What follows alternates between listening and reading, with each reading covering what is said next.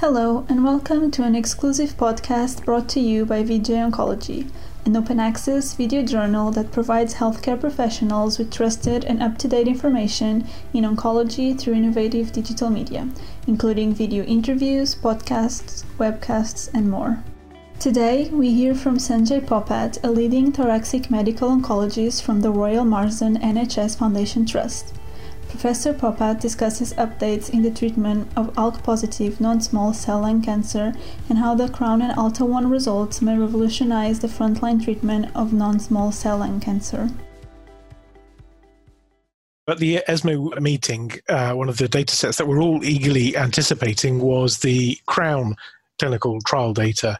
Uh, there are now several ALK inhibitors, uh, which are uh, either uh, in development or being used, and one of these is lorlatinib.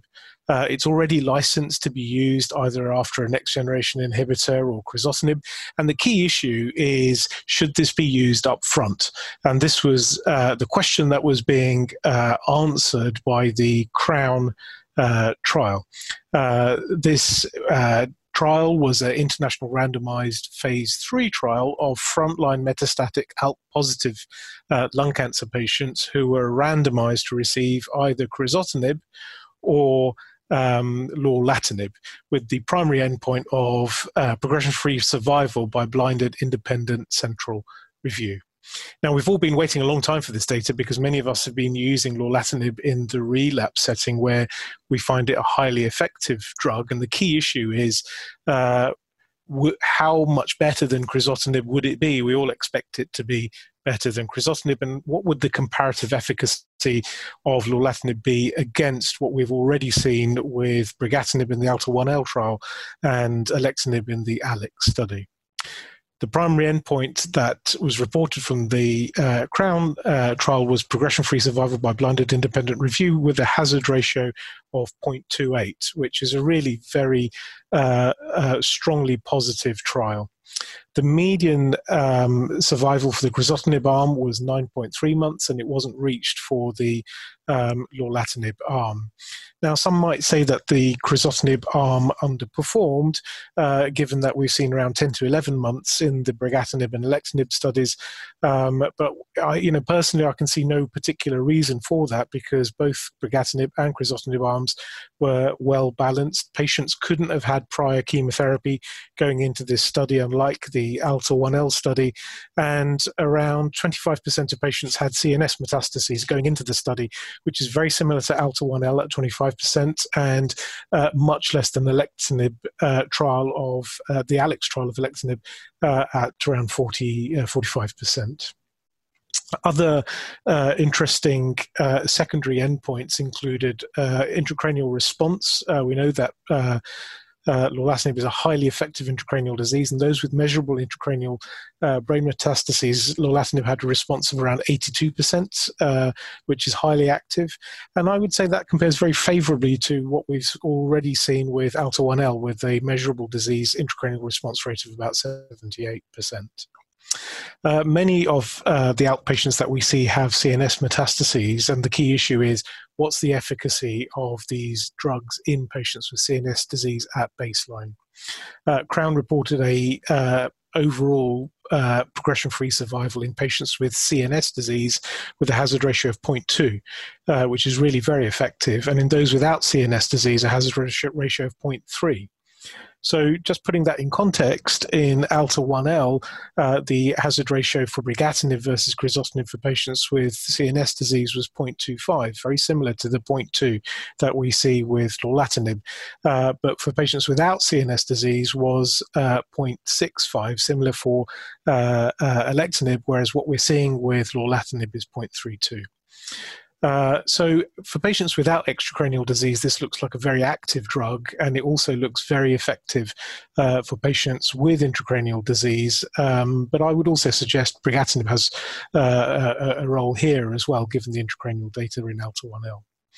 The one thing that we need to be mindful of is the rather unusual toxicity profile that uh, lorlatinib has. It has a number of uh, adver- adverse event types uh, that it can cause, such as hypercholesterolemia, peripheral neuropathy, uh, peripheral edema, but more importantly, neurocognitive effects. And in uh, the uh, trial, a total of around 20, percent of treatment related neurocognitive adverse events uh, were reported. So, overall, in summary, this is a strongly positive uh, trial uh, against crizotinib, and definitely lorlatinib is a treatment uh, uh, option for patients with upfront disease. it's very hard to make cross trial comparisons between alectinib, brigatinib, lorlatinib, and of course, we also have um, ensartinib with the EXALT 3 trial recently reported. Um, the populations in the trials were very subtly slightly different, and the endpoints were, were, were very different as well. Um, but undoubtedly, lorlatinib represents a uh, treatment option.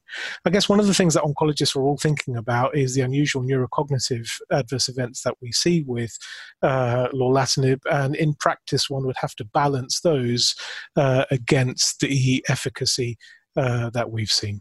At the uh, ESMO meeting, we also presented updated data from the second interim analysis of the ALTA 1L trial. Uh, and you'll remember that this was a randomized phase three trial of brigatinib versus crizotinib uh, in patients with uh, locally advanced or metastatic ALK positive non small cell lung cancer. Here, unlike the CROWN and ALEX studies, patients could have had uh, chemotherapy um, uh, as their first treatment as long as they hadn't progressed, uh, really to keep the disease under control while screening and enrolling into the studies. Um, and the updated uh, data did confirm the uh, significant efficacy of brigatinib with a hazard ratio of, uh, of 0.49 for progression-free survival by blinded independent uh, radiology review, which which which is very comparable to uh, what we've seen thus far in the ALEX study uh, with alectinib. Um, here at the ESMO meeting, we presented updated intracranial efficacy data, and uh, looking at the progression-free survival in patients with CNS disease, we see a, a um, uh, blinded independent uh, review PFS of uh, hazard ratio of 0.25, uh, really demonstrating the marked efficacy of brigatinib in patients with baseline CNS metastases, which account for about 25% of the um, study population. Now, this hazard ratio is um, you know, far superior to what we've seen with ensartinib and alectinib and ALEX uh, to date. Although it's very difficult to make cross-trial uh, comparisons, and I would suggest is is relatively you know similar to what we also heard at the um, ESMO meeting for uh, lorlatinib with a hazard ratio of uh, 0.2 for patients with CNS metastases. Uh, we also had uh, more data about the uh, the the brain uh, efficacy. Uh, brigatinib has an intracranial progression-free survival of uh, 0.45. Now that's good benchmarking because we've not really seen that type of endpoint before, and certainly we'll all be looking for that endpoint for the CROWN lorlatinib data because at the moment we've only seen time to intracranial progression, which is a slightly different um, uh, endpoint. And finally, we had some gra- uh, clearer data on the nature of uh, CNS relapses in patients in the ALTA 1L, illustrating that brigatinib did reduce the number of uh, patients with brain at, as the first site of progression compared to uh, crizotinib, which I guess you would expect given its intracranial um, activity. And if you look at the pattern of progression in the brain, it tends to be new metastases rather than established uh, uh disease also at the meeting, we uh, presented updated quality of life data from the ALTA 1L trial, and clearly we, we, we see that there is an improvement in quality of life in, in many domains, uh, but particularly in global health score, uh, which is improved uh, compared to um. So I think taking uh, account both the improvement in quality of life, the intracranial efficacy data, uh, the established safety data associated with an improvement in quality of life, and the overall efficacy data, um, brigatinib is, is clearly a, a frontline treatment uh, option for uh, our first line ALK positive patients. If you found this podcast useful, please leave a review and subscribe on your favorite podcast app, including Apple and Spotify, so we can continue to deliver expert led content to you. Follow us on Twitter at VJ Oncology and join in the conversation. Visit vjoncology.com for the latest updates in the field.